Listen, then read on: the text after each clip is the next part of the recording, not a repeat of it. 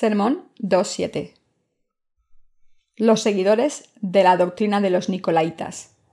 Apocalipsis 2, 17. El camino de Balaam. Se dice que entre las siete iglesias en Asia, la iglesia de Pérgamo tenía algunos miembros que seguían la doctrina de los Nicolaitas. Esta gente estaba consumida por su único deseo de acumular su propia fama y riqueza mundana y no tenía ningún interés en salvar almas. Particularmente los ministros deben tener cuidado de no terminar siguiendo estas doctrinas de Balaam. Balaam hizo que los santos adoraran el mundo y los guió a su destrucción. Dios dio la palabra de promesa que aquellos que vencieran, Él les daría del maná escondido y una piedra blanca. Puesto de otra manera, esto también quiere decir que los pastores que van tras el mundo terminarán perdiendo su maná. El maná aquí se refiere a la exquisita palabra de Dios. Y perder el maná escondido significa perder la voluntad de Dios que está escondida en su palabra. Cuando los siervos de Dios, nacidos de nuevo, van tras el mundo, llegan a perder de vista su palabra. Este es un prospecto temible. Yo temo esta posibilidad y usted también debería temer. Dios nos dice que aquellos que venzan, Él les dará el maná escondido y una piedra blanca, pero aquellos que pierdan ante el mundo, comprometiéndose con Él y rindiéndose a la fama o al placer mundano, no tendrán este maná. La Biblia nos dice, Al que venciere daré a comer del maná escondido, y le daré una piedrecita blanca, y en la piedrecita escrito un nombre nuevo, el cual ninguno conoce sino aquel que lo recibe. Cuán verdadera es la palabra de Dios. Aquellos que aman el mundo secular son aquellos que no han sido salvos de sus pecados por no creer en el bautismo de Jesucristo y su sangre sobre la cruz. Esta gente no conoce la verdad que Cristo ha perdonado todos sus pecados con su bautismo. La fe en Jesús de algunas personas permanece solo en el plano teórico piensan que Jesús quitó sus pecados y por lo tanto han sido hechos justos. Pero su fe es vacía ya que el Espíritu Santo no está en sus corazones. Esta es una fe teórica. Si uno realmente ha recibido la redención, él o ella debe pelear y vencer todas las cosas del mundo, la fama mundana, honor, riqueza o poder. Vencer al mundo significa asirse de la palabra de Dios que nos ha permitido nacer de nuevo y mantener el Espíritu Santo en nuestros corazones, peleando en contra de aquellos que van tras la riqueza y el honor de este mundo. Dios nos dice que Él escribirá en el libro de la vida los nombres de aquellos que han sido redimidos y en cuyos corazones mora el Espíritu Santo. Como la palabra nos dice, de modo que si alguno está en Cristo, nueva criatura es las cosas viejas pasaron, he aquí todas son hechas nuevas. Aquellos que han nacido de nuevo y que tienen el Espíritu Santo morando en sus corazones, saben que ya no son lo que solían ser antes. Ellos saben que sus viejas naturalezas ahora son hechas nuevas al convertirse en nuevas criaturas, creyendo en el agua y la sangre de Jesucristo. Con su fe, ellos saben que sus nombres están escritos en el libro de la vida es así como ellos pueden ver el maná escondido de Dios, y es así como tales siervos y santos de Dios pueden oír la verdad de la palabra de Dios, la exquisita voz de Dios. El maná fue dado a los israelitas cuando anduvieron por el desierto durante cuarenta años, antes de alcanzar la tierra prometida de Canaán. De acuerdo a la descripción de la Biblia, el maná era como escarcha blanca, redonda y menuda. Cuando los israelitas se despertaron en la mañana, la superficie de los alrededores estaba cubierta por el maná, como si hubiera nevado durante la noche. Los israelitas reunieron el maná y lo comieron en la mañana. Este fue su pan diario. Tal vez lo frieron, tal vez lo hirvieron o tal vez lo hornearon. Sin importar, esta fue la marca de los israelitas durante su peregrinación en el desierto durante cuarenta años. Debido a que el maná era pequeño como la escarcha, uno no podía llenarse comiendo un solo maná. Pero Dios les dio suficiente maná durante la noche para que la necesidad de cada israelita fuera satisfecha diariamente, ni más ni menos al día, ya que el maná no se podía almacenar. Pero en el sexto día Dios les dio maná suficiente para dos días, para que los israelitas no tuvieran que recoger el maná en el día del sabbat. El pan de vida. La palabra de Dios es nuestro maná, nuestro pan diario. En la palabra de Dios se encuentra el pan para nuestras almas, el pan de vida. No es que en un pasaje en particular vaya a encontrar una gran tira de pan, sino que la grande voluntad de Dios es encontrada a través de la escritura, aun en los detalles más pequeños. A los siervos y santos de Dios, que no hicieron compromisos con el mundo, Dios ha dado el pan de vida. Y Él continúa dando a cada uno de nosotros este pan diario que satisface ambas necesidades físicas y espirituales. Debido a este maná, los israelitas nunca tuvieron hambre durante sus 40 años de caminata por el desierto, aunque el desierto no producía nada comestible para ellos. De la misma manera, a aquellos que rechacen las obras de los nicolaitas, Dios ha prometido que Él les dará de su maná escondido para que coman. A los siervos de Dios que no vayan tras las cosas del mundo como riqueza y posición, Dios les dará de su exquisita palabra, la palabra de vida que les permite nacer de nuevo por el Evangelio del agua y el Espíritu. Debemos odiar y rechazar las obras de los nicolaitas que prevalecen en las comunidades cristianas actuales. No debemos seguir la fe de aquellos que no han nacido de nuevo y no debemos conformarnos a este mundo. Aunque es la ley de Dios que nuestra carne persiga las cosas de la carne y nuestro espíritu persiga las cosas del espíritu, aún así debemos rechazar la doctrina de los nicolaitas, aborrecer todas las obras que conforman al mundo y en lugar de eso alimentarnos con el maná de Dios, creyendo en la palabra de verdad que Dios nos ha dado. Reconociendo que hemos sido justificados y que ahora tenemos el Espíritu Santo morando en nuestros corazones, todos debemos vivir por fe. Los nacidos de nuevo deben luchar contra el mundo. Deben luchar contra los nicolaitas.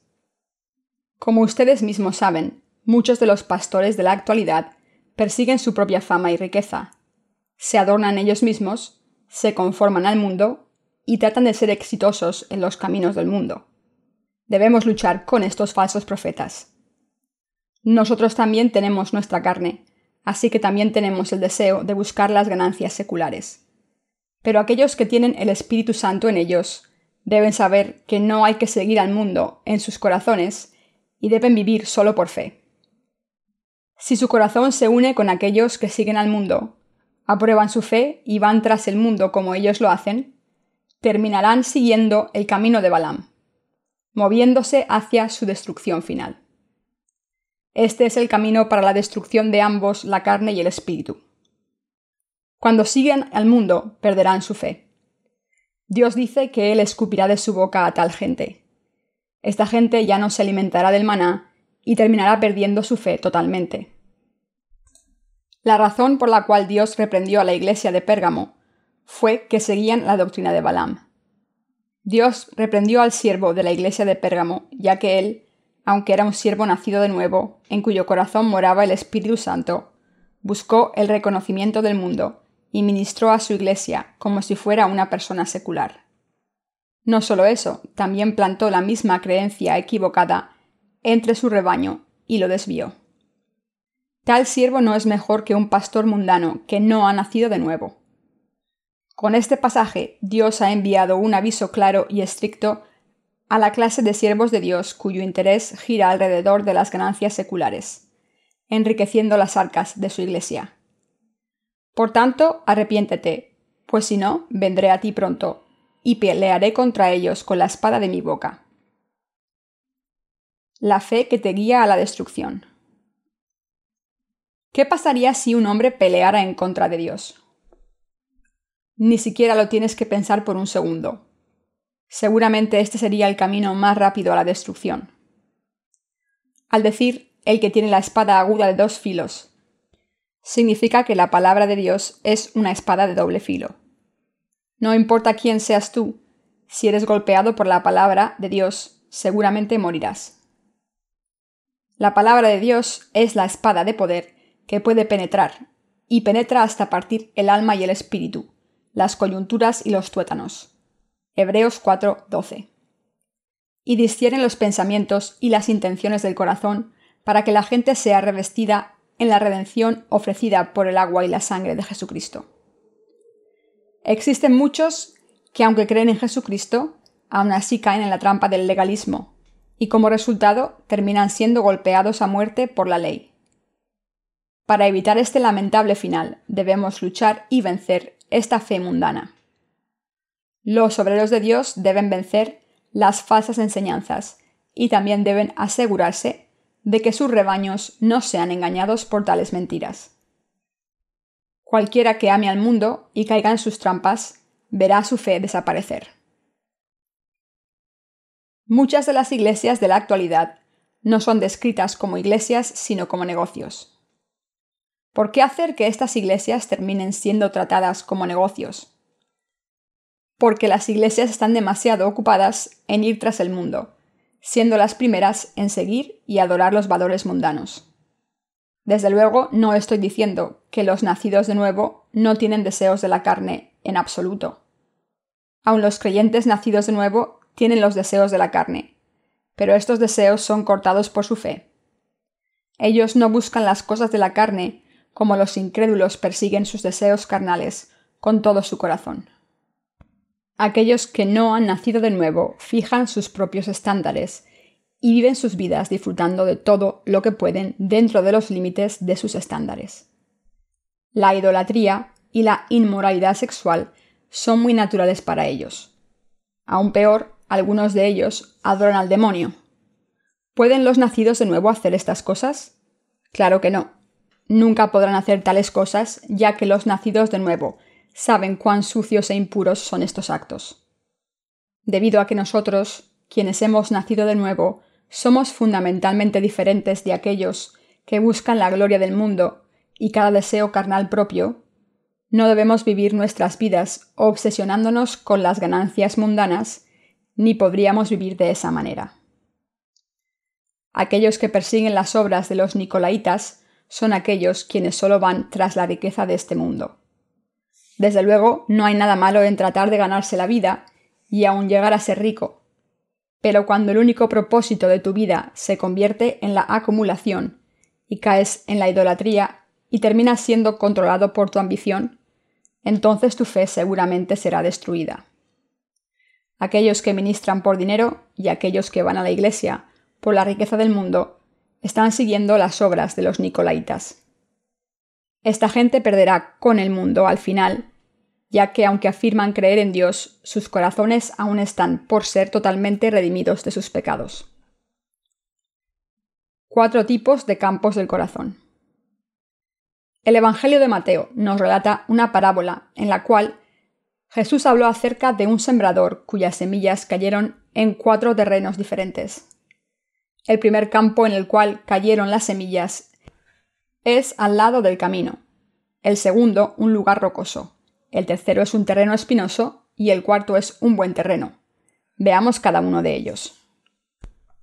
Al lado del camino simboliza un corazón endurecido. Esta persona escucha la palabra de Dios, pero él o ella no la toman con rapidez en el corazón. Es arrancada por las aves. En otras palabras, debido a que tal persona solo mira intelectualmente a la palabra de salvación, que le permitiría a él o a ella nacer de nuevo por el agua y el espíritu. El pájaro, Satanás, la arranca y su fe ni siquiera empieza a crecer.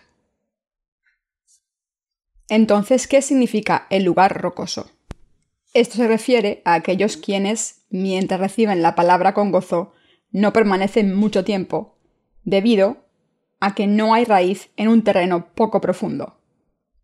Por otro lado, aquellos que reciben la semilla entre los espinos se refieren a aquellos cuyo interés por este mundo y por el engaño de las riquezas ahogan la palabra que había crecido con gozo al principio. Finalmente, aquellos que recibieron la palabra en buen terreno son aquellos que dan fruto en sus corazones, aceptando y siguiendo la palabra de Dios totalmente. ¿Cuál de estos terrenos representa tu corazón?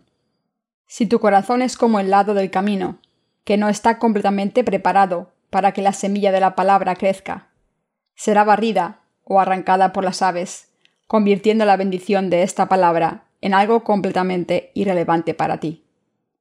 Debemos darnos cuenta de que debido a que somos las semillas del pecado, si no fuera por la palabra de Dios, hubiéramos permanecido irrelevantes para Él. Por otro lado, si nuestros corazones fueran como el terreno rocoso, entonces la semilla de la palabra no hubiera permitido que la raíz creciera, y no sobreviviría a las tormentas, los vientos y las sequías. Esta gente necesita entregar sus terrenos. No importa cuán gozosos hayan recibido la palabra de Dios al principio, si no pueden crecer y se seca al primer problema, entonces su primera aceptación no sirve de nada. También debemos vencer los corazones con terrenos espinosos. Debemos luchar en contra y cortar a través de las espinas que amenazan nuestras vidas. Si las dejas solas, las espinas nos cubrirán en poco tiempo y nos taparán la luz solar. Ser bloqueados del sol y perder los nutrientes del terreno por las espinas, entonces significa que este árbol de la palabra morirá. Cuando encaramos pruebas y tribulaciones en nuestras vidas, debemos vencerlas atrevidamente. Debemos pelear con las espinas que están bloqueando nuestro camino y cubrir nuestros rostros con toda nuestra fuerza, como si nuestra vida dependiera de ello. Cuando el dinero de este mundo nos quiere detener o su fama nos amenaza, debemos pelear contra todo y vencerlo. Debido a que las preocupaciones del mundo y su ambición son mortales para el alma debemos conquistarlas siempre. Cuando vivimos una vida de victoria espiritual, nuestros cuerpos y almas prosperarán, ya que recibirán la luz y el alimento de Dios. Para los santos y siervos de Dios nacidos de nuevo, siempre habrá una batalla espiritual en contra del mundo. Por lo tanto, no debemos seguir a los nicolaitas. Se dice que los nicolaitas estaban fuertemente involucrados en proveer servicios para el público. Pero servir al público en el mundo no es el papel principal de la Iglesia. Sería un gran error pensar que el propósito principal de la Iglesia es el servicio social. Rechaza atrevidamente. Dios nos dice que nosotros somos la sal de este mundo.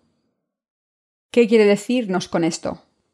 Cuando Dios nos dice que nosotros somos la sal del mundo, quiere decir que somos necesitados por el mundo.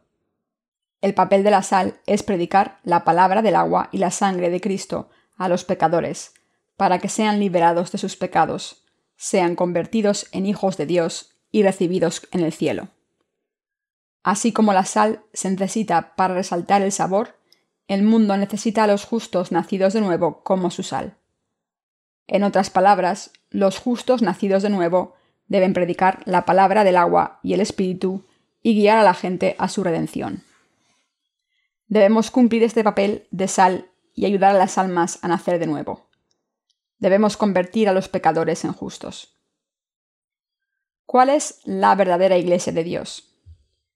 La verdadera iglesia de Dios es donde la gente se reúne a adorarle a Él. Es donde alaban a Dios y es donde oran a Él. Cuando la tentación llega, los siervos de Dios deben ser capaces de resistirla. También los santos deben ser capaces de resistir las tentaciones del mundo que vienen de Satanás. El demonio puede tentarte. Olvídate de tu fe, te enriqueceré. No tienes que asistir a una iglesia nacida de nuevo. Ven a una de mis iglesias y hasta te haré ser uno de los ancianos. Debido a que Satanás siempre está tratando de que los justos tropiecen y está atrayéndolos a una de sus trampas. Siempre debemos estar listos para pelear y vencerlo, para que defendamos nuestra fe hasta el final. Aquellos que tienen una fe falsa con frecuencia tratan de tentar a los redimidos con cosas materiales. Tientan con dinero y fama. Satanás nos muestra los valores mundanos y nos dice que abandonemos nuestra fe y a Dios. Lo que debemos tener en estos momentos es la fe en el Señor en que Él llenará todas nuestras necesidades, y con esta fe atrevidamente podemos rechazar y vencer las tentaciones de Satanás. La raíz de las bendiciones es encontrada en Dios. Dios es quien nos bendice espiritual y físicamente. Sabiendo que el demonio no es el que bendice a la humanidad, podemos pelear en contra de él. Existen también momentos en los que luchamos en contra de nuestros propios deseos. Cuando la ambición y la lujuria comienzan a surgir, mientras dejamos que nuestros corazones sean llevados por la corriente de este mundo, debemos luchar con nosotros mismos. Se sobreentiende que debemos luchar en contra de la gente mundana, quien busca sabotear nuestra fe. Simplemente estamos destinados a luchar en batallas espirituales en contra de las fuerzas mundanas. ¿Por qué? porque cuando un cristiano no está metido en una batalla espiritual, esto solo quiere decir que su fe está muerta para cualquier propósito práctico. Hasta que el mundo termine y el día del juicio de los justos y de los pecadores termine, continuará habiendo trucos para destruir nuestra fe. Es por eso que sin cesar debemos estar metidos en batallas espirituales. Si toleramos a aquellos que están en contra de Dios, y que buscan destruir nuestra fe, terminaremos perdiéndolo todo, incluyendo nuestras vidas. Sin la fuerte determinación de no permitir que nada gobierne nuestras vidas, excepto nuestra fe, no solo perderemos todas nuestras posesiones, sino que también seremos abandonados por Dios. Debemos ser capaces de discernir claramente quién está con nosotros y quién está en contra de nosotros para poder luchar y vencer a nuestros enemigos. Mientras que debemos ser generosos los unos con los otros, debemos ser firmes en nuestra resolución en contra de nuestros enemigos, hasta el punto en el que nuestros enemigos no puedan atreverse a intentar nada en contra nuestra. Los nicolaitas son enemigos para nosotros. Ellos son nuestros enemigos ya que son sinagoga de Satanás, con los cuales ni podemos trabajar ni podemos tolerar. Nosotros, quienes hemos sido perdonados de nuestros pecados, no debemos tolerar a los nicolaitas, que están metidos en la idolatría y solo van tras las ganancias materiales, sino que debemos, en lugar de eso, entregar nuestras vidas a servir al Señor y a su justa obra de construir el reino de Dios sobre esta tierra. Busca primero el reino de Dios. Jesús nos dijo, Buscad primeramente el reino de Dios y su justicia, advirtiéndonos que primero hiciéramos la obra de Dios, antes de las obras de la carne. Nosotros, los que hemos nacido de nuevo, tenemos deseos espirituales. Estos no son los deseos de la carne, sino los deseos del Espíritu. Así es como podemos servir a la obra de Dios y a su reino. Primero, servimos a Dios, pero también hacemos las obras de la carne. Como la Biblia nos dice, no solo de pan vivirá el hombre, sino de toda palabra que sale de la boca de Dios. En otras palabras, vivimos no solo por nuestra carne, sino por ambos, la carne y el espíritu. Debemos ser capaces de tener balance entre estos dos. Si seguimos las obras de los Nicolaitas pensando que todo lo que importa es nuestra felicidad en esta tierra, terminaremos encarando nuestra propia destrucción es por eso que primero debemos buscar nuestros deseos espirituales. Alguna gente se torna más bien hostil siempre que se toca el tema del cielo y el infierno. Se pregunta, ¿has estado en el infierno? ¿Lo has visto con tus propios ojos?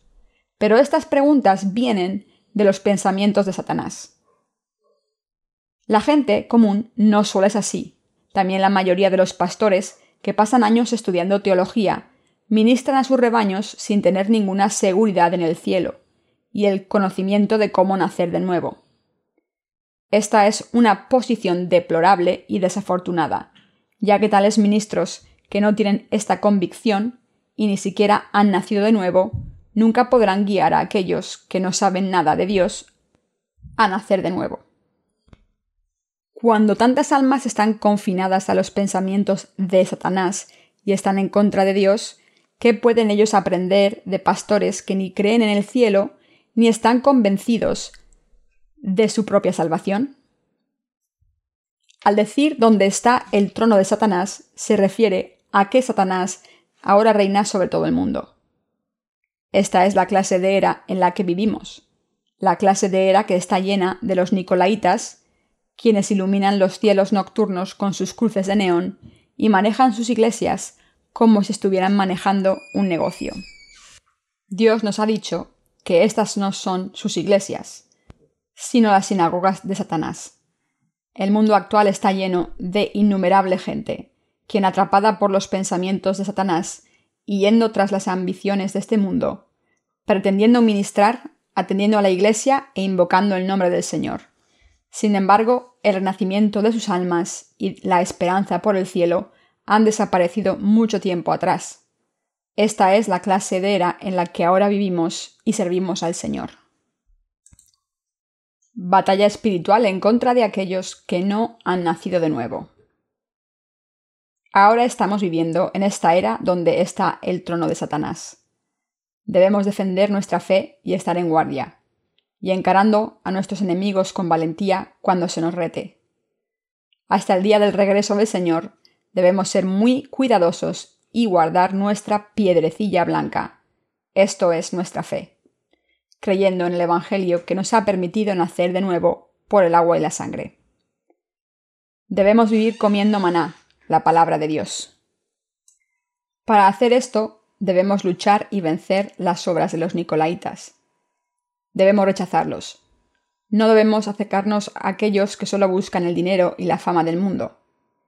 Aunque podemos tolerar y perdonar su debilidad, no podemos compartir el pan con aquellos que están en contra de la verdad y solo desean el dinero, mucho menos el hacer las obras de Dios con tales personas en donde están registrados los nombres de aquellos que han nacido de nuevo por creer en el Evangelio del agua y el Espíritu? Están escritos en el libro de la vida. Entonces, ¿qué significa decir que escribe un nombre nuevo en una piedra blanca? Significa que hemos llegado a ser los hijos de Dios. También está escrito que nadie sabe este nombre nuevo, excepto aquel que le recibe. Esto quiere decir que nadie, excepto aquellos que han nacido de nuevo por creer en el Evangelio del agua y el Espíritu, conocen la salvación de Jesús. Los pecadores no saben que ellos pueden ser justificados. Esto es, solo aquellos que reciben sus nombres nuevos de Jesús saben que sus pecados fueron hechos para desaparecer. Debemos luchar en contra de los nicolaitas, en contra de nadie más, sino en contra de los nicolaitas. La esencia central del pasaje es que debemos luchar y vencer a los nicolaitas, quienes, aunque creen en Dios y conocen la palabra de la verdad, continúan desobedeciendo y rechazan la palabra de Dios y solo van tras el dinero, ganancias materiales, riqueza y fama para su carne. Debemos luchar en contra nuestra. Si no podemos seguir a Dios debido a nuestra vanidad u orgullo, debemos pelear contra el corazón. También debemos involucrarnos en la lucha espiritual en contra de aquellos que afirman creer en Jesús sin haber nacido de nuevo. A pesar de haber estado lejos de su gloria, el Señor nos ha salvado por el agua y la sangre. Debemos defender nuestra fe creyendo en esta palabra y vivir nuestras vidas como siervos de Dios, dando gracias a Él por la perfecta salvación que nos ha dado debemos buscar primero el reino de Dios y su justicia. Convirtámonos en aquellos que vencen peleando hasta el final en fe. Aquellos que venzan les será dado maná. El mayor caso de desaparición en la historia humana será el rapto que ha de ocurrir. Al mismo tiempo, la segunda venida de Jesús es el tema que llama la atención a todos aquellos que creen en Cristo. Algunas personas piensan, Habrá una desaparición masiva de gente mientras los santos son raptados. Mientras gente de todos los estratos de la vida desaparece, desde pilotos, taxistas hasta conductores de trenes, el mundo será inundado con toda clase de accidentes y desastres, con aviones que caerán del cielo, descarrilamientos de trenes y caminos obstruidos con accidentes de tráfico. Un libro titulado Rapto basó su historia dentro de estos lineamientos y fue el libro más vendido en el pasado. Esta gente creía que los santos desaparecerían en el aire cuando fueran raptados. De esta manera la gente no solo se arrepintió, sino que preparó su fe para el día de su rapto. Pero algunos de ellos abandonaron sus trabajos y sus escuelas, un fenómeno nada risible. No hace mucho tiempo, una denominación que abrazaba la doctrina del rapto pretribulación hizo que sus congregantes dieran sus posesiones a la Iglesia, y solo esperaron por el día en que sus líderes profetizaran el rapto. Desde luego, el día que profetizaron y tan ansiosamente esperaron terminó como cualquier otro día. Toda esta espera para nada. Todo lo que habían creído y esperado con tanta sinceridad demostró que tan solo había sido una mentira. Pero algunos de ellos declararon otro día, en 1999, como el día del rapto. Y esperaron y esperaron. Sin embargo, como antes, se demostró que fueron engañados una vez más por sus mentiras. Sus líderes, habiendo sido avergonzados con su profecía no cumplida, decidieron nunca más volver a poner tiempo al regreso de Cristo. De estos eventos podemos ver cómo la doctrina del rapto pretribulación no encaja para nada en la palabra de Dios. Los puntos más importantes en el libro del Apocalipsis son la segunda venida de Jesús y el rapto de los santos. Para todos los cristianos fieles, su mayor esperanza y espera es cuando Cristo regrese al mundo y levante a sus santos en el aire. De hecho, es razonable que los cristianos esperen con ansia el regreso de Cristo en su fe. Quien quiera que verdaderamente crea en Jesús debe esperar el día del regreso del Señor con gran anticipación y deseo. Es mejor tener la clase de fe que espera la segunda venida del Señor y el rapto, que la del que nada espera. De lo que se desviaron del camino correcto los apocalípticos de los tiempos finales es que pusieron un día y un tiempo específico para su rapto. Como base para sus cálculos, muchos de ellos interpretaron mal la profecía de las 70 semanas que aparece en Daniel 9, así como en Zacarías, y llegaron a sus propias predicciones en fechas. Pablo dice, en la primera de Tesalonicenses 4, que cuando Cristo regrese a esta tierra, los santos serán levantados en el aire para reunirse con Él. Por lo tanto, es apropiado que aquellos que genuinamente creen en Jesús esperen por el día de su rapto. Pero el calcular y fijar una fecha específica para el rapto fue algo profundamente equivocado, ya que fue un reflejo de su orgullo, que ignoró la sabiduría de Dios. Fue un gran error tratar de resolver y entender las profecías de la Biblia con fórmulas matemáticas hechas por los hombres. Entonces, ¿cuándo ocurrirá el rapto real? Apocalipsis 6 habla del rapto de los santos, de acuerdo a él, durante la cuarta era de las siete eras de Dios, esto es, la era del caballo amarillo, ocurrirá el martirio de los santos, y después de esto vendrá el rapto de los santos en la quinta era. El rapto de los santos se describe en detalle y ciertamente se convertirá en una realidad cuando el tiempo llegue. Dios ha planeado siete eras para la humanidad, la primera de las cuales es la era del caballo blanco. Esta es la era en la que el Evangelio del agua y el Espíritu comienza y continúa triunfante. La segunda era es la era del caballo rojo. Esta era marca el comienzo de la era de Satanás. La tercera es la era del caballo negro, cuando el mundo será golpeado por hambre física y espiritual. La cuarta era es la era del caballo amarillo. Esta es la era en la que el anticristo surgirá y los santos serán martirizados.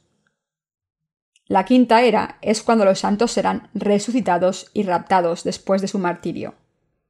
La sexta era comprende la total destrucción de la primera creación. Esto es el mundo. Por Dios, la cual entonces será seguida por la séptima era en la cual Dios abrirá el reino del milenio y la tierra y cielo nuevos para vivir con sus santos para siempre. Así, Dios ha puesto estas siete eras para toda la humanidad. Es correcto que aquellos que creen en Jesús conozcan y crean en estas siete eras que Dios ha preparado para ellos. Tan solo en Corea se estima que más de 100.000 personas, al final del último siglo, pusieron un día y tiempo y esperaron la segunda venida de Cristo y su rapto. Se dice que aproximadamente 12 millones de coreanos son cristianos. Entre ellos, cerca de 100.000 esperaron el regreso de Jesús y su rapto.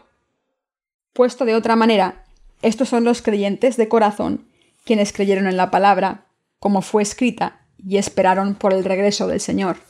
Solo 100.000 de 12 millones. Esto es menos del 1%. Sin embargo, su problema fue que no tenían un entendimiento adecuado de las eras que Dios ha puesto para ellos.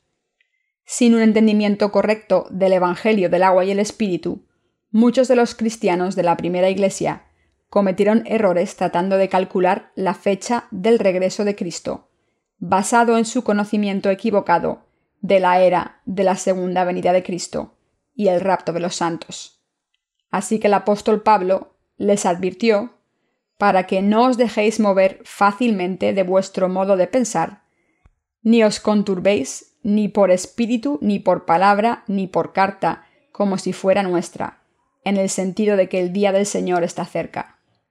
Segunda de Tesalonicenses 2.2. Hablando históricamente, muchos continuaron en su ignorancia del plan de Dios y en vano continuaron con sus errores en las fechas una y otra vez. Yo creo que existe la necesidad de corregir su equivocada fe. Pero no tengo deseos de reprenderlos fuertemente, solo deseo corregirlos. ¿Por qué? porque su fallo se debió a su ignorancia de las siete eras que Dios ha puesto a la humanidad. Calcularon mal la fecha de la segunda venida de Jesús, ya que aplicaron y entendieron mal los números que aparecen en la Biblia, viéndolos tan solo en términos humanos. Este error no ha sido confinado a los cristianos coreanos, sino que ha sido muy común para el resto del mundo. Los líderes de la Iglesia de diferentes partes de la Tierra algunos de ellos famosos, han cometido el mismo tipo de error. Mi corazón desea dar testimonio del plan de Dios a todos aquellos que, habiendo creído en Jesús y esperado por la fecha del rapto que ellos fijaron, puedan tener un entendimiento apropiado del plan de Dios para ellos y no uno equivocado. Mi única esperanza es que ellos también les sea dada de hecho la bendición de ser raptados por Dios. El verdadero rapto de Dios vendrá después de la era del caballo amarillo y acontecerá el martirio de los santos. Cuando comience el periodo de los siete años de la gran tribulación, en esta era del caballo amarillo, el anticristo emergerá como el líder más poderoso del mundo y reinará sobre él. El anticristo comenzará a perseguir a los santos cuando la gran tribulación comience, acelerándose en intensidad después de la primera parte de la gran tribulación, esto es, los primeros tres años y medio, hasta que alcance su cumbre en el punto medio del periodo de los siete años. Esto es cuando los santos serán martirizados por defender su fe. Aquellos que creen en Jesús deben conocer bien los tiempos. Dependiendo de si creen en el rapto pretribulación o en el rapto a la mitad de la tribulación, sus vidas de fe serán muy diferentes. Ya sea que los creyentes esperen sabiamente por su rapto con la fe apropiada, o cometan el error de enfocar sus mentes en una fecha absurda de su propia elección. Todo dependerá de si basan su fe en la palabra de Dios o no. Si usted se acerca a estas enseñanzas sobre la palabra de Dios con calma, podrá de hecho descubrir cuáles son las propuestas razonables y así tener la capacidad de resolver todas sus preguntas correctamente. Pero si usted no tiene el entendimiento correcto del rapto y falla por no esperar apropiadamente, entonces su fe será una ruina. La teoría del rapto pretribulación fue expuesta por Schofield, un teólogo americano, quien fue el primero en establecer sistemáticamente su posición doctrinal en su Biblia de referencia Schofield. Esta Biblia de referencia fue ampliamente traducida y usada por todo el mundo. Es debido al impacto de la Biblia de referencia Schofield que la teoría del rapto pretribulación llegó a ser difundida tan extensamente. El mismo Schofield no tenía ni idea de que su afirmación del rapto pretribulación llegaría a difundirse a través del mundo. El resultado fue la aceptación que prevalece de la teoría del rapto pretribulación habitualmente por todos los cristianos del mundo. Pero antes que la teoría de Schofield del rapto pretribulación hiciera su aparición, la creencia dominante que había prevalecido en el mundo cristiano era la teoría del rapto post-tribulación. La teoría del rapto post-tribulación afirma que Cristo regresaría después del final del periodo de siete años de la gran tribulación y de que Él raptaría a los santos en ese tiempo. Así mucha gente tenía un gran temor de la tribulación antes del rapto y de la segunda venida del Señor. Cuando los avivadores predicaban desde su púlpito acerca de la segunda venida del Señor, la gente corría a arrepentirse, llorando y agonizando por sus pecados, inundándose a sí mismos con oraciones constantes de arrepentimiento. Así que quien lloraba con mayor frecuencia era usado como el barómetro para medir quién era más bendecido. Tales personas, aunque creían en Jesús, derramaban demasiadas lágrimas. Pero esta primera creencia del rapto post-tribulación fue reemplazada lentamente por el rapto pretribulación. ¿Por qué se dio ese caso?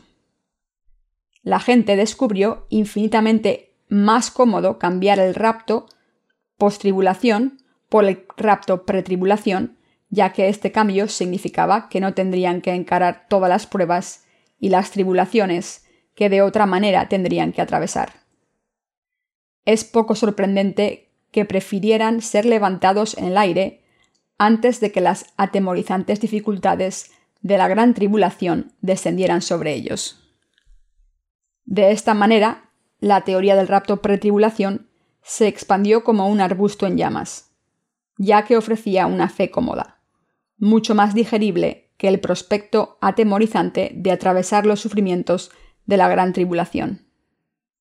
Así como la gente prefiere lo dulce sobre lo simple o lo amargo, la gente también prefiere que sea más fácil cuando se trata también de su fe.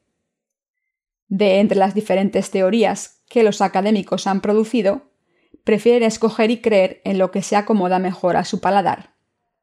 Es así como mucha gente terminó creyendo en la teoría del rapto pretribulación tan fácilmente. Aquellos que apoyaban esta opinión del rapto pretribulación pensaban que tenían que conservar sus cuerpos y sus corazones inmaculadamente limpios para ser raptados. Así que eran muy fervientes en su vida de fe.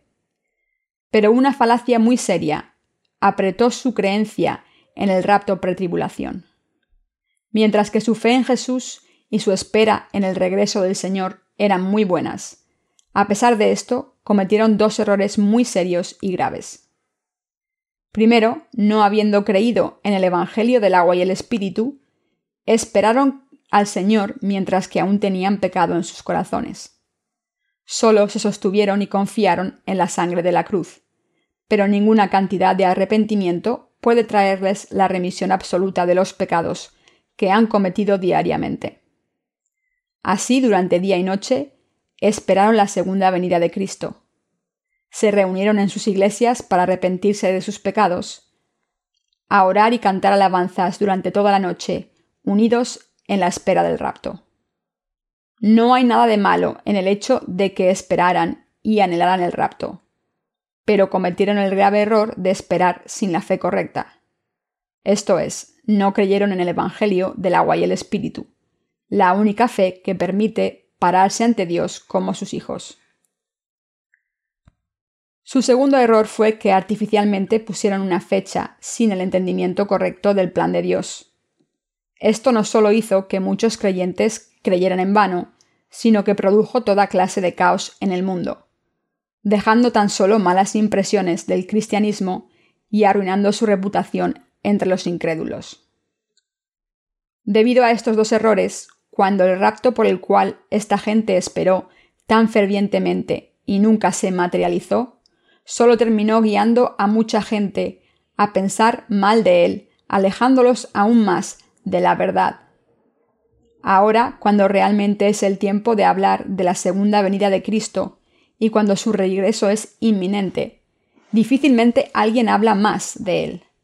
Todo gracias al fiasco de los pocos que fueron mal guiados. El pasaje que estamos discutiendo actualmente fue lo que Dios escribió al ángel de la iglesia de Pérgamo a través de Juan.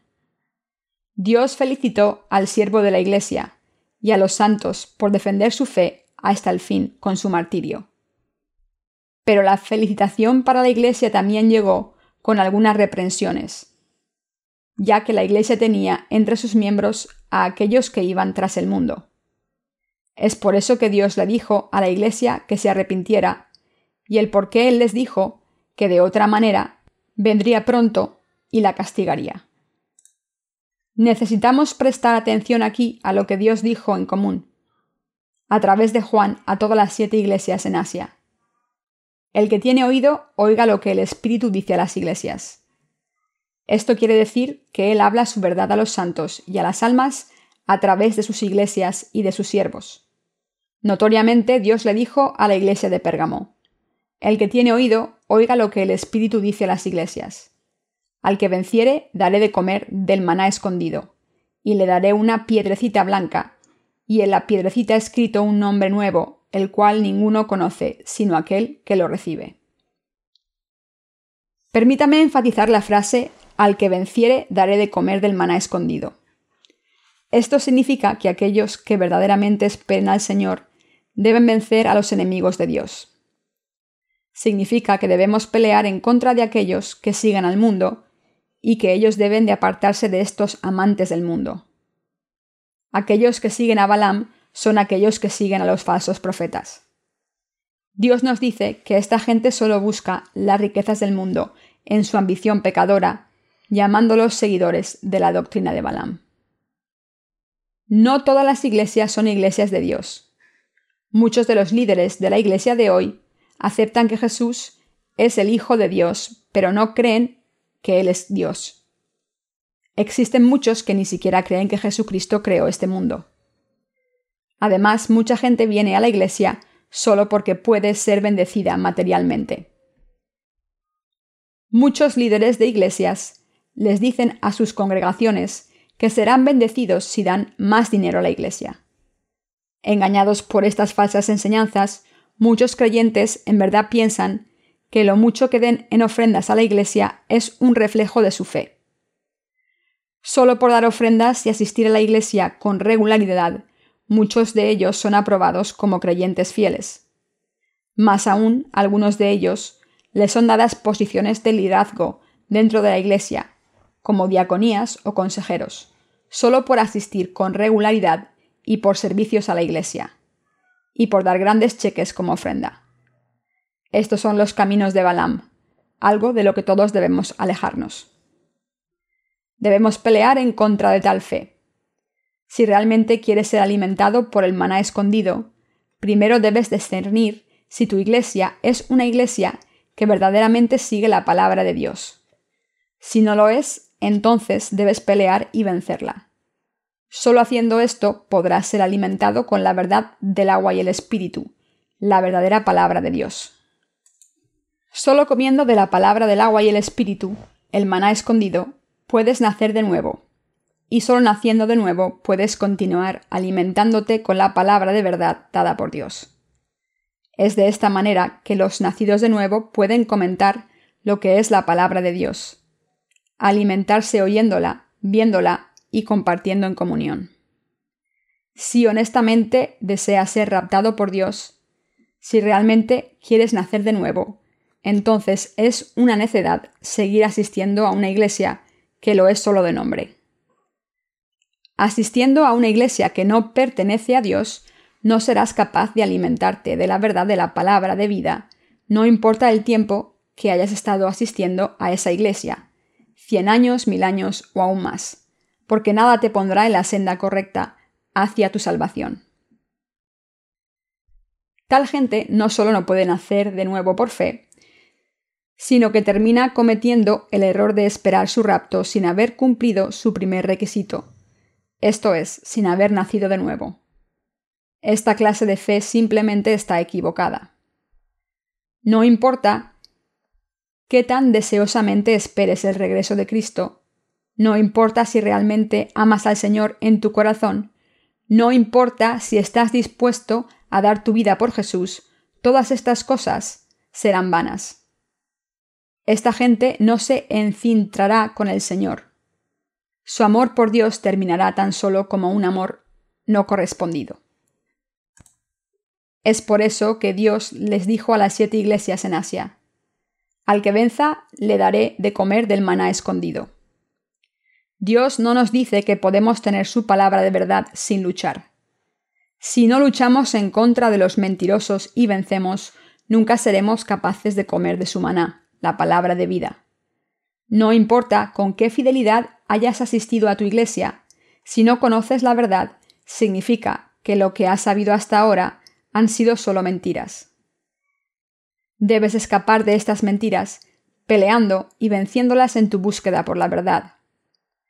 Solo cuando encuentras esta verdad, encontrando una iglesia que dé testimonio de la palabra de Dios y predique el Evangelio del agua y el Espíritu, serás capaz de comer del maná de vida.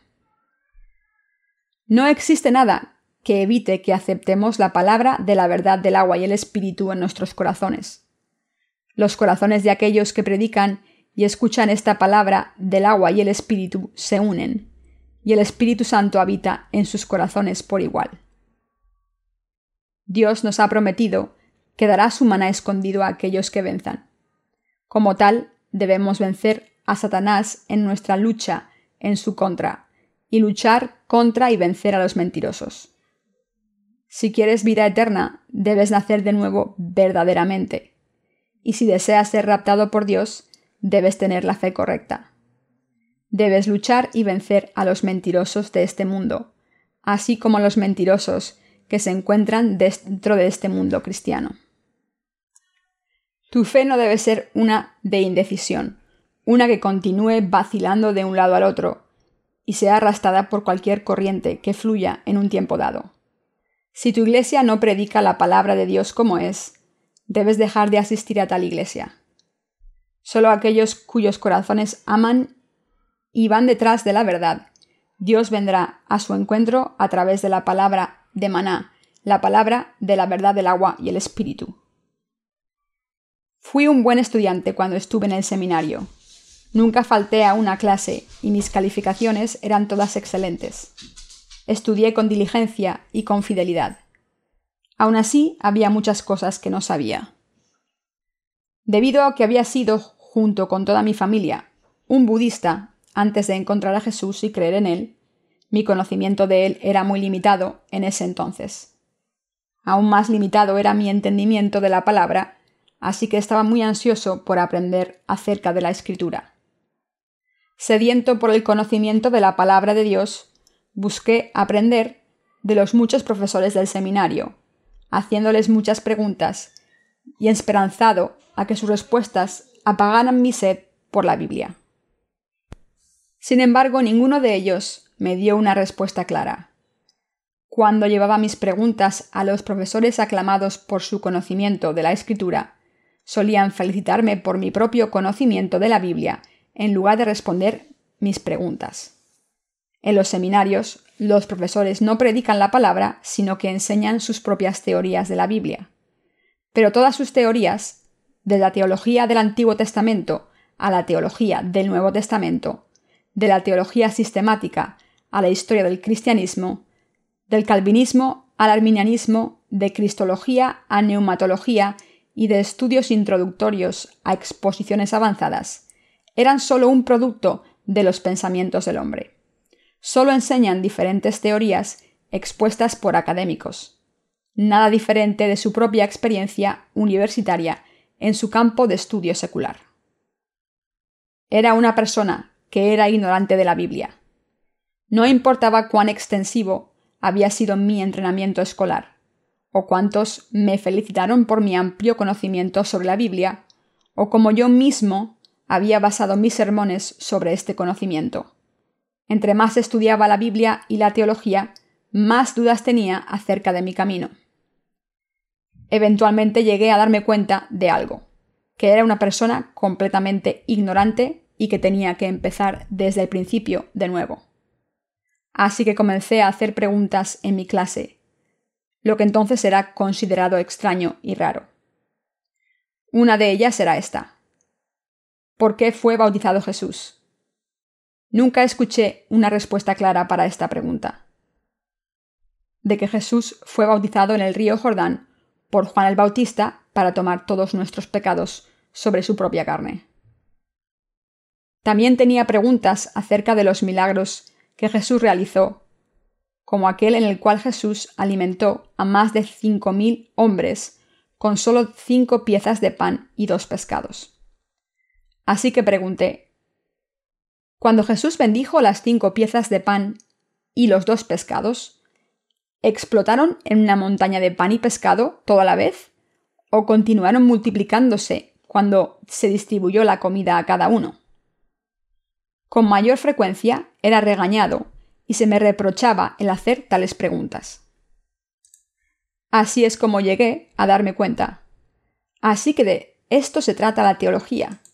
Tan solo estamos aprendiendo lo que el francés Calvino sistematizó en exposiciones académicas y teológicas. No sabemos nada de la Biblia. Así que yo mismo me metí en una búsqueda extensiva, recopilando las publicaciones de muchas denominaciones y comparándolas con la Biblia. Aún así, no gané nada. Todos llegaban a la misma conclusión, que cuando la gente cree en Jesús, sus pecados desaparecen gradualmente mientras se santifican con sus oraciones de arrepentimiento y que llegan a estar totalmente sin pecado en su muerte y después entran al cielo.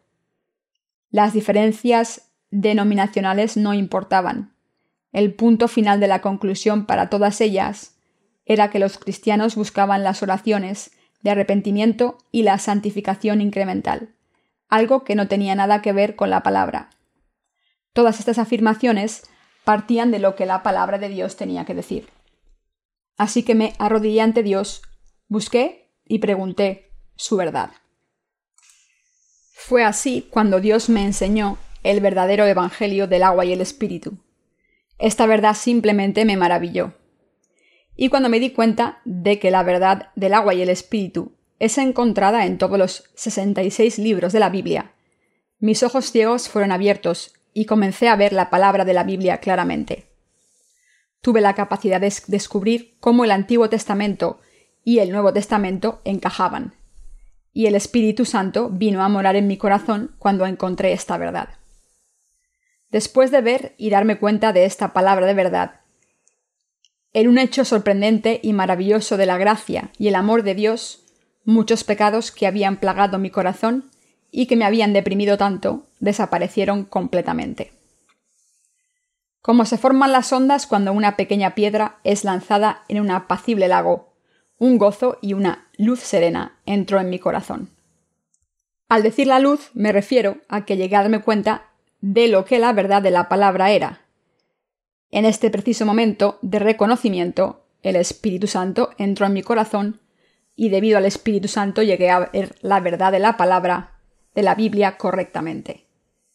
A partir de ese momento siempre he estado predicando el Evangelio del agua y el Espíritu. Hasta este día, el Evangelio del agua y el Espíritu le ha dado calma a mi corazón, me ha confortado y me ha fortalecido, y ha guardado mi corazón siempre limpio. Es así como llegué a alimentarme de la palabra de Dios. Junto con el darme cuenta de su significado, vino la serena bendición que llenó mi corazón y mi corazón a su vez comenzó a nadar en este mar de gracia. Así como mi corazón comenzó a llenarse con esta bendición, cuando tú crees en su palabra de salvación por nacer de nuevo, la palabra de Dios también te traerá su gracia y su bendición. Cuando abrí la Biblia y habité en la palabra, todas mis preocupaciones y mis pensamientos inquietantes desaparecieron y en su lugar mi corazón se llenó con gozo y paz. Fui habilitado para responder lo que Dios realmente quiere decir en su palabra siempre que se me preguntaba acerca de la Biblia. Solo conociendo y creyendo en el Evangelio del agua y el Espíritu puede uno alimentarse de la palabra de Dios y solo alimentándose de la palabra de Dios puede uno nacer de nuevo. Debido a que los nacidos de nuevo ya no tienen más pecado en sus corazones, sin importar cuándo regrese el Señor a esta tierra, están todos listos para su rapto cuando el Señor finalmente los levante en el aire. La fe que puede guiarnos al rapto. El rapto es lo que esperamos después de que recibimos nuestra redención conociendo y creyendo en el Evangelio del agua y el Espíritu. Y cuando esperamos, debemos esperar con un entendimiento claro de los tiempos puestos por Dios. Los tiempos puestos por Dios son las siete eras, y de entre ellas, la era del martirio es la era del caballo amarillo. Esta era del caballo amarillo es la cuarta de las siete eras puestas por Dios. Por otro lado, la era en la cual vivimos ahora es la tercera, la era del caballo negro. Cuando escalamos una montaña elevada, confiamos en un mapa como nuestra guía.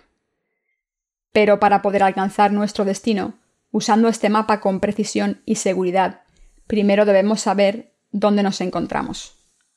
No importa cuán hábiles podamos ser para leer mapas, o qué tan preciso sea el mapa, si no sabemos dónde estamos, el mapa no sirve para nada. Solo cuando conoces tu propia ubicación puedes alcanzar tu destino con seguridad. De la misma manera, solo naciendo de nuevo a través del Evangelio del agua y el Espíritu, puedes descubrir el momento de tu rapto. Bíblicamente, el tiempo preciso del rapto es ligeramente después de la mitad del periodo de siete años de la Gran Tribulación. Esto es, a tres años y medio de la Gran Tribulación. Esto es lo que Dios planeó en Jesucristo cuando primeramente creó este universo. El plan de salvación de Dios en Jesucristo, con el que envió a su Hijo unigénito a esta tierra, hizo que Él se bautizara y muriera en la cruz, y lo levantó de los muertos. No es todo el plan. También Él puso los tiempos para el universo, desde su creación hasta su final, con las siete eras. Aún nosotros hacemos planes antes de construir nuestras casas y planeamos a futuro en nuestros negocios. Aún mejor también escribimos en nuestras agendas lo que haremos en el día. Entonces habrá creado Dios este universo, al hombre, a ti y a mí en Jesucristo sin ningún plan? Claro que no, Él nos creó con un plan. Este plan está claramente revelado en la palabra del Apocalipsis. Cuando abrimos y moramos en esta palabra, podemos descubrir exactamente cuál es el plan de Dios. Esta palabra es la verdad. Aunque la palabra de Dios tiene varios miles de años, continúa siendo la verdad inalterable y que no cambia, ni se le agrega ni se le quita. Aquellos que no saben esto y que no han nacido de nuevo por el agua y el espíritu, continúan ignorantes de la verdad revelada a nosotros por la palabra de Dios pero aquellos que moran en la palabra serán capaces de encontrar y descubrir toda la verdad revelada en la Biblia. El pasaje en el cual Dios promete dar su maná a aquellos que venzan significa que Dios derramará luz sobre su palabra solo a aquellos que puedan discernir lo verdadero de lo falso y vencer a los mentirosos conociendo su palabra de verdad. Aquellos que han escapado de las mentiras y encontrado la verdad deben vencer estas mentiras predicando esta verdad. Dios nos ha prometido que aquellos que creen en el Evangelio, Él les dará la bendición de comer de su maná. El que tiene oído, oiga lo que el Espíritu dice a las iglesias. Al que venciere, daré de comer del maná escondido, y le daré una piedrecita blanca, y en la piedrecita escrito un nombre nuevo, el cual ninguno conoce sino aquel que lo recibe. El maná escondido aquí significa la palabra de Dios. Por otro lado, la piedra blanca significa que nuestros nombres serán escritos en el libro de la vida. Cuando la gente cree en el Evangelio del agua y el Espíritu que Dios les ha dado, sus corazones cambian. Con sus corazones llenos por la palabra del Espíritu Santo, llegan a descubrir que creyendo la palabra, todos los pecados de su corazón han desaparecido habiendo sido limpiados por el agua y el Espíritu. Sus nombres son escritos en la piedra blanca. Dios nos dice que nadie sabe este nombre nuevo excepto aquel que lo recibe. Aquellos que han sido perdonados de todos sus pecados deben darse cuenta de que sus corazones ya no tienen ningún pecado en ellos y que sus nombres han sido escritos en el libro de la vida. Ellos saben, en otras palabras, que el Evangelio del agua y el Espíritu ha quitado todos los pecados de sus corazones. Solo aquellos que han nacido de nuevo, conociendo la verdadera palabra del agua y el Espíritu, y recibiendo la redención, son capaces de conocer al Señor y la verdad. Aquellos que no han nacido de nuevo no se dan cuenta que tienen que hacerlo. Pero los nacidos de nuevo pueden discernir fácilmente a esta gente, que les hace falta comer del maná de Dios y que sus nombres no están escritos en una piedra blanca. ¿Realmente desea ser raptado? Si desea ser raptado, debe calificar para comer maná. Al decir calificar para comer maná, me refiero a que debe nacer de nuevo por el agua y el espíritu. Para alimentarse con el maná, debe luchar en contra y vencer las mentiras con su fe. Los falsos maestros no traen redención a los pecadores, sino solo la explotación de sus almas y de sus posesiones materiales. Debemos luchar en contra de y vencer a las falsas iglesias, los falsos profetas y a los falsos siervos de la cristiandad actual. Debemos saber, basado en la Biblia, exactamente cómo Jesús ha quitado todos nuestros pecados, por qué fue bautizado, por qué murió en la cruz y por qué se levantó de entre los muertos de nuevo. Debemos saber con precisión por qué Jesús vino a esta tierra en la carne e hizo todas estas cosas. Y debemos saber exactamente quién es Jesús. Pero las falsas iglesias, en lugar de enseñar estas verdades, llaman a cada uno de los que asisten un santo, sobre su propia autoridad. Ellos solo preguntan, ¿crees en Jesús? Si la respuesta es sí, entonces estas falsas iglesias inmediatamente les llaman santos. Y en aproximadamente un año los bautiza y después procede a sustraer toda clase de ofrendas de ellos, desde ofrendas de gratitud hasta ofrendas especiales, y por promesa para la nueva y reluciente iglesia. Las iglesias así, obsesionadas solo con el dinero y su ambición por construir iglesias más grandes y resplandecientes, son las iglesias falsas. Cuando nos alimentamos del maná, debemos pelear en contra de las falsas iglesias y en contra de aquellos que esparcen falsas enseñanzas. Si perdemos en nuestra batalla, significaría no solamente que ya no somos los santos de Dios, también significaría que ya no seremos raptados por Él. El no ser los santos de Dios es lo mismo que no ser los hijos de Dios. Aun si Cristo regresara cien veces, nosotros nunca seríamos raptados. Mateo 25 nos cuenta la parábola de las diez novias, cinco de ellas sabias y cinco de ellas insensatas. Nos dice cuán insensatas eran las cinco novias que llevaban sus lámparas, pero sin aceite, y salieron a comprarlo solo después del anuncio de la llegada del novio. Debemos ser las novias sabias quienes prepararon el aceite desde antes. Al decir que hay que tener la fe para preparar el aceite, me refiero a que debemos estar calificados para alimentarnos con maná ante Jesús, vencer a los mentirosos y nacer de nuevo por la palabra del agua y el Espíritu. Cuando escuchamos un sermón, debemos preguntarnos si el pastor está predicando la palabra de Dios o no. También debemos preguntarnos si la Iglesia gasta su dinero como Dios quiere, esto es, en sus obras, no en ella misma. En otras palabras, debemos encontrar la verdadera iglesia de Dios. Hastíate de las iglesias que solo ofrecen servicio de labios al predicar la palabra de Dios y sus enseñanzas. No importa lo buenos que sean en sus pláticas y arrepentimiento, sus obras te dirán lo que realmente creen. Si están interesados en construir edificios para iglesias más grandes que en cualquier otra cosa, si se ocupan de los pobres o tan solo atienden a los ricos, y en sí muestran interés en salvar las almas. Dios te ha dado tus ojos y tus oídos para que puedas ver y juzgar por ti mismo. Y cuando llegues a la conclusión de que tu iglesia no es la correcta, entonces no dudes en salir de ella inmediatamente ya que el continuar asistiendo a tal iglesia falsa es solo tratar de entrar al infierno. Sería lo mismo que desperdiciar tu vida. ¿Te das cuenta de cuán bueno es el Evangelio del agua y el Espíritu? Cuando conoces y aceptas la verdad, el Evangelio del agua y el Espíritu, en tu corazón, te conviertes en una nueva persona. Aquellos que han pertenecido a la tierra antes, ahora pertenecen al cielo. Y aquellos que habían sido atormentados por los demonios, ahora son libres. Los demonios pueden entrar y atormentar a las almas de aquellos que tienen pecado en sus corazones, y por lo tanto están encadenados por sus pecados. Pero el Señor vino a esta tierra y quitó todos nuestros pecados con el Evangelio del agua y el Espíritu debido a que Él quitó nuestros pecados.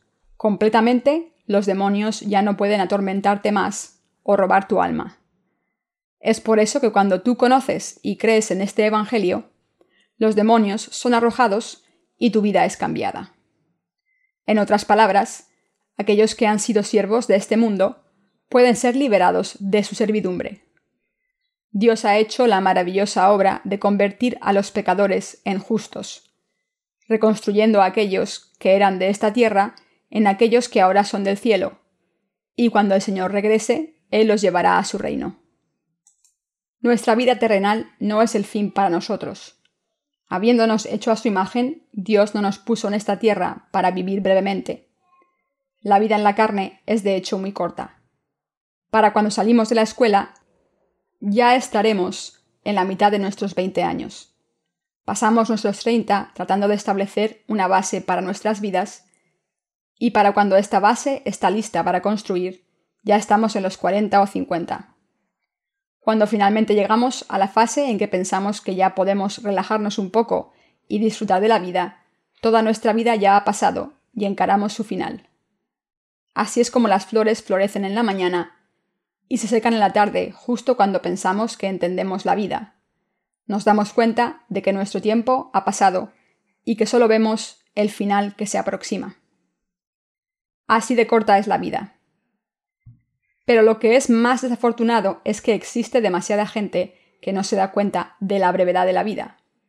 Sin embargo, el final de nuestras vidas en la carne no es el fin para nosotros, sino solo es el principio de la vida espiritual de nuestras almas.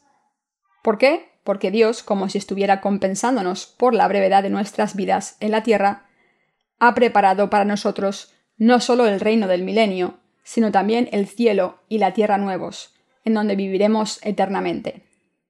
Esta es la bendición de vida eterna de Dios, con la que Él ha revestido solo a aquellos que han nacido de nuevo, creyendo en la palabra de su agua y el Espíritu.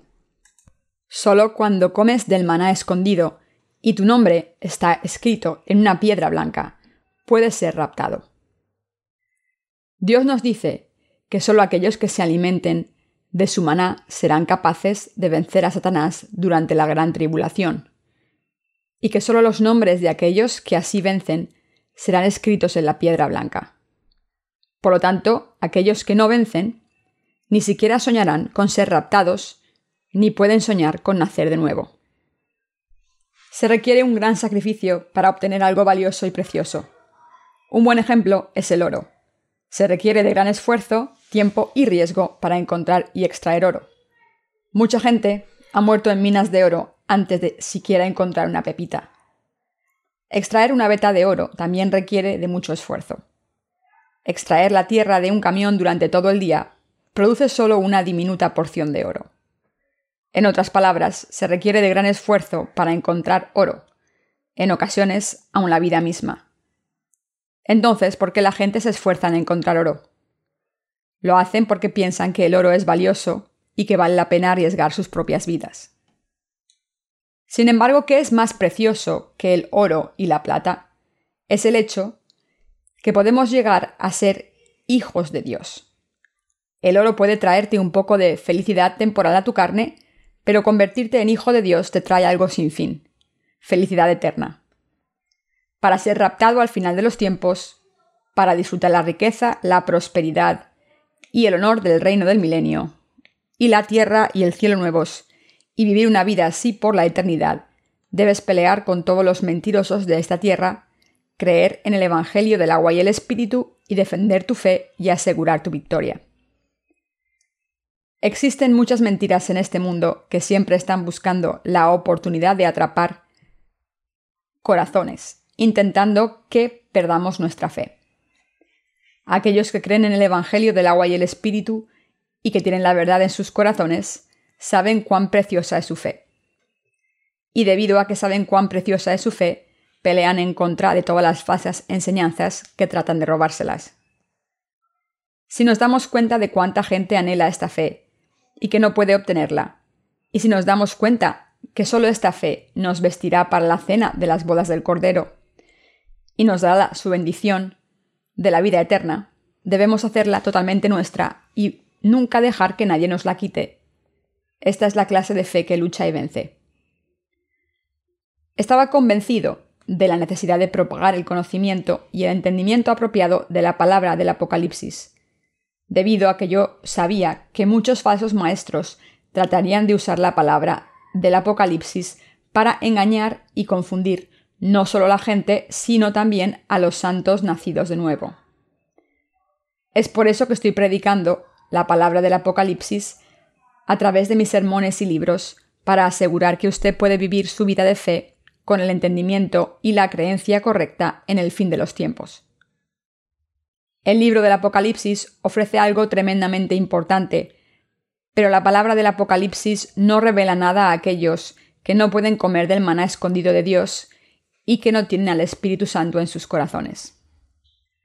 De las señales del fin de los tiempos hasta el rapto, la esperanza de cada cristiano por el cielo y la tierra nuevos, un extraordinario plan está escrito en la palabra del Apocalipsis.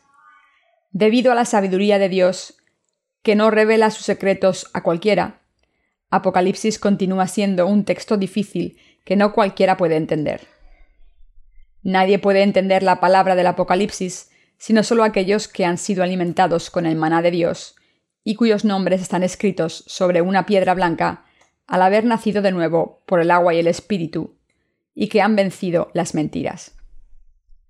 Es por eso que en su ignorancia aquellos que no han nacido de nuevo hablan de un rapto pretribulación o de un rapto post-tribulación, y es por eso que ahora también tenemos alguna gente que afirma que el reino del milenio es solo simbólico.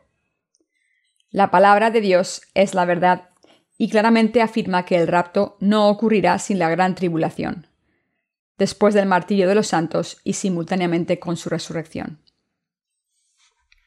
ser raptado mientras se vive la vida normal, pilotos desapareciendo repentinamente y madres desapareciendo de los comedores por todo el mundo.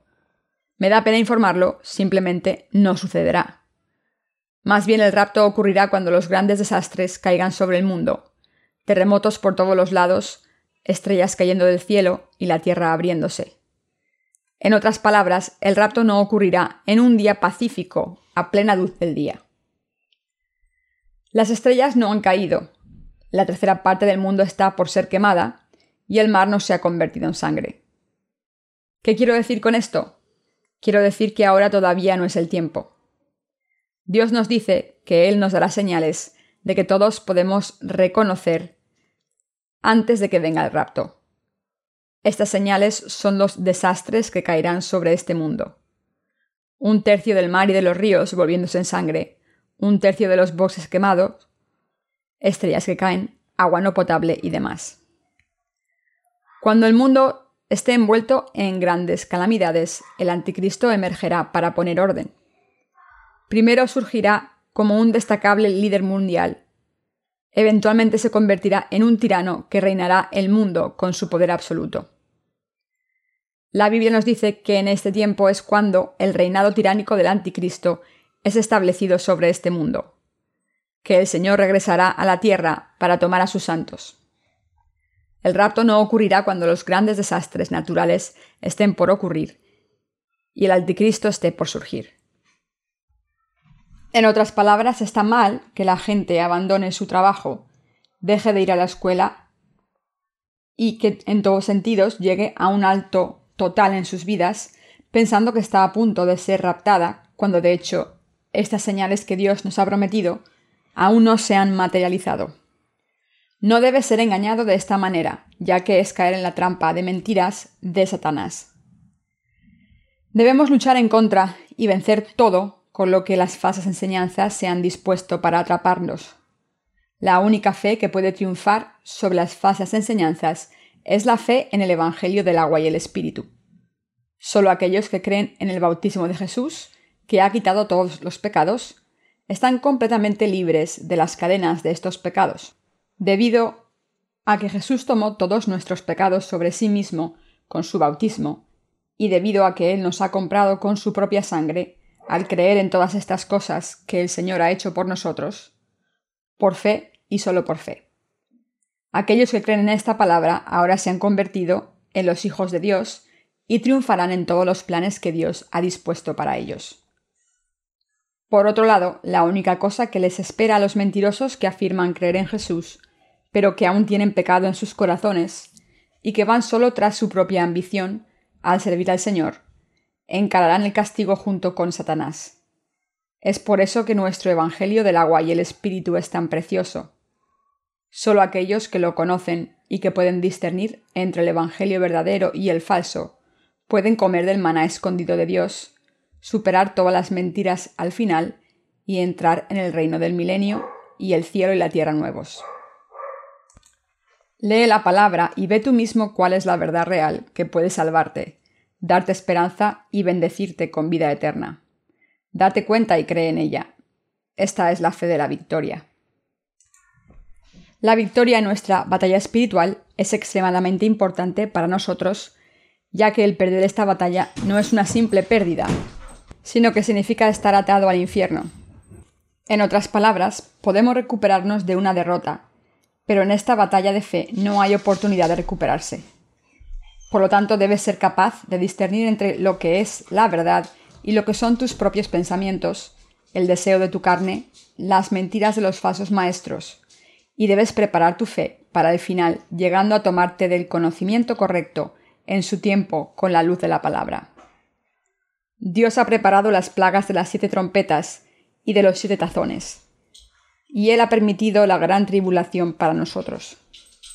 Cuando el mundo sea golpeado por enormes desastres naturales, grandes fuegos, estrellas que caen, mares, ríos y arroyos convirtiéndose en sangre, el anticristo surgirá, y debes darte cuenta de que estas señales son el comienzo del periodo de siete años de la gran tribulación.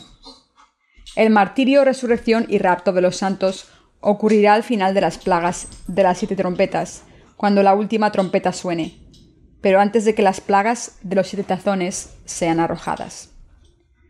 Cuando el cuarto sello de Dios sea abierto, el anticristo demandará la apostasía de los santos. En este tiempo, aquellos cuyos nombres están escritos en el libro de la vida, esto es, los santos nacidos de nuevo, que han comido maná y cuyos nombres están escritos en la piedra blanca, serán martirizados valientemente. Esta es la última y la más grande fe que da toda la gloria al Señor. Esta es la fe valerosa de aquellos que creen y viven de acuerdo al Evangelio del agua y el Espíritu. En concreto, esta es la fe con la cual podemos llegar a ser victoriosos en nuestra batalla espiritual. Debemos vencer a nuestros adversarios a cualquier precio. Después de nacer de nuevo, debemos vencer y continuar luchando en contra de los mentirosos. Para lograr esto debemos vivir la clase de vida que se alimenta del maná de Dios y predica la palabra de nuestro Señor hasta el final. A aquellos que venzan, Dios ha prometido dar su gloria y sus bendiciones. La fe que merece ser levantado en el aire por Dios, la más grande esperanza para los creyentes, y la convicción del reino del milenio y el cielo y tierra nuevos. Todas estas cosas serán permitidas solo a aquellos que han recibido el maná escondido de Dios, venciendo todas las mentiras con la fe en la palabra de Dios. Aquellos que saben lo que realmente es valioso, venden todo para obtenerla y realizan grandes sacrificios para guardarla. Debido a que tales sacrificios vendrán, no como dolor, sino como grande gozo para nosotros, y debido a que esto es un tesoro incalculable que nos dará todo al final, vale la pena que demos todo lo que tenemos para defenderla. Es mi esperanza y oración que continuarás con la esperanza por el reino del milenio y el cielo y la tierra nuevos. Vencerás a todos los adversarios con esta esperanza y te levantarás como vencedor con gran gozo y felicidad al final.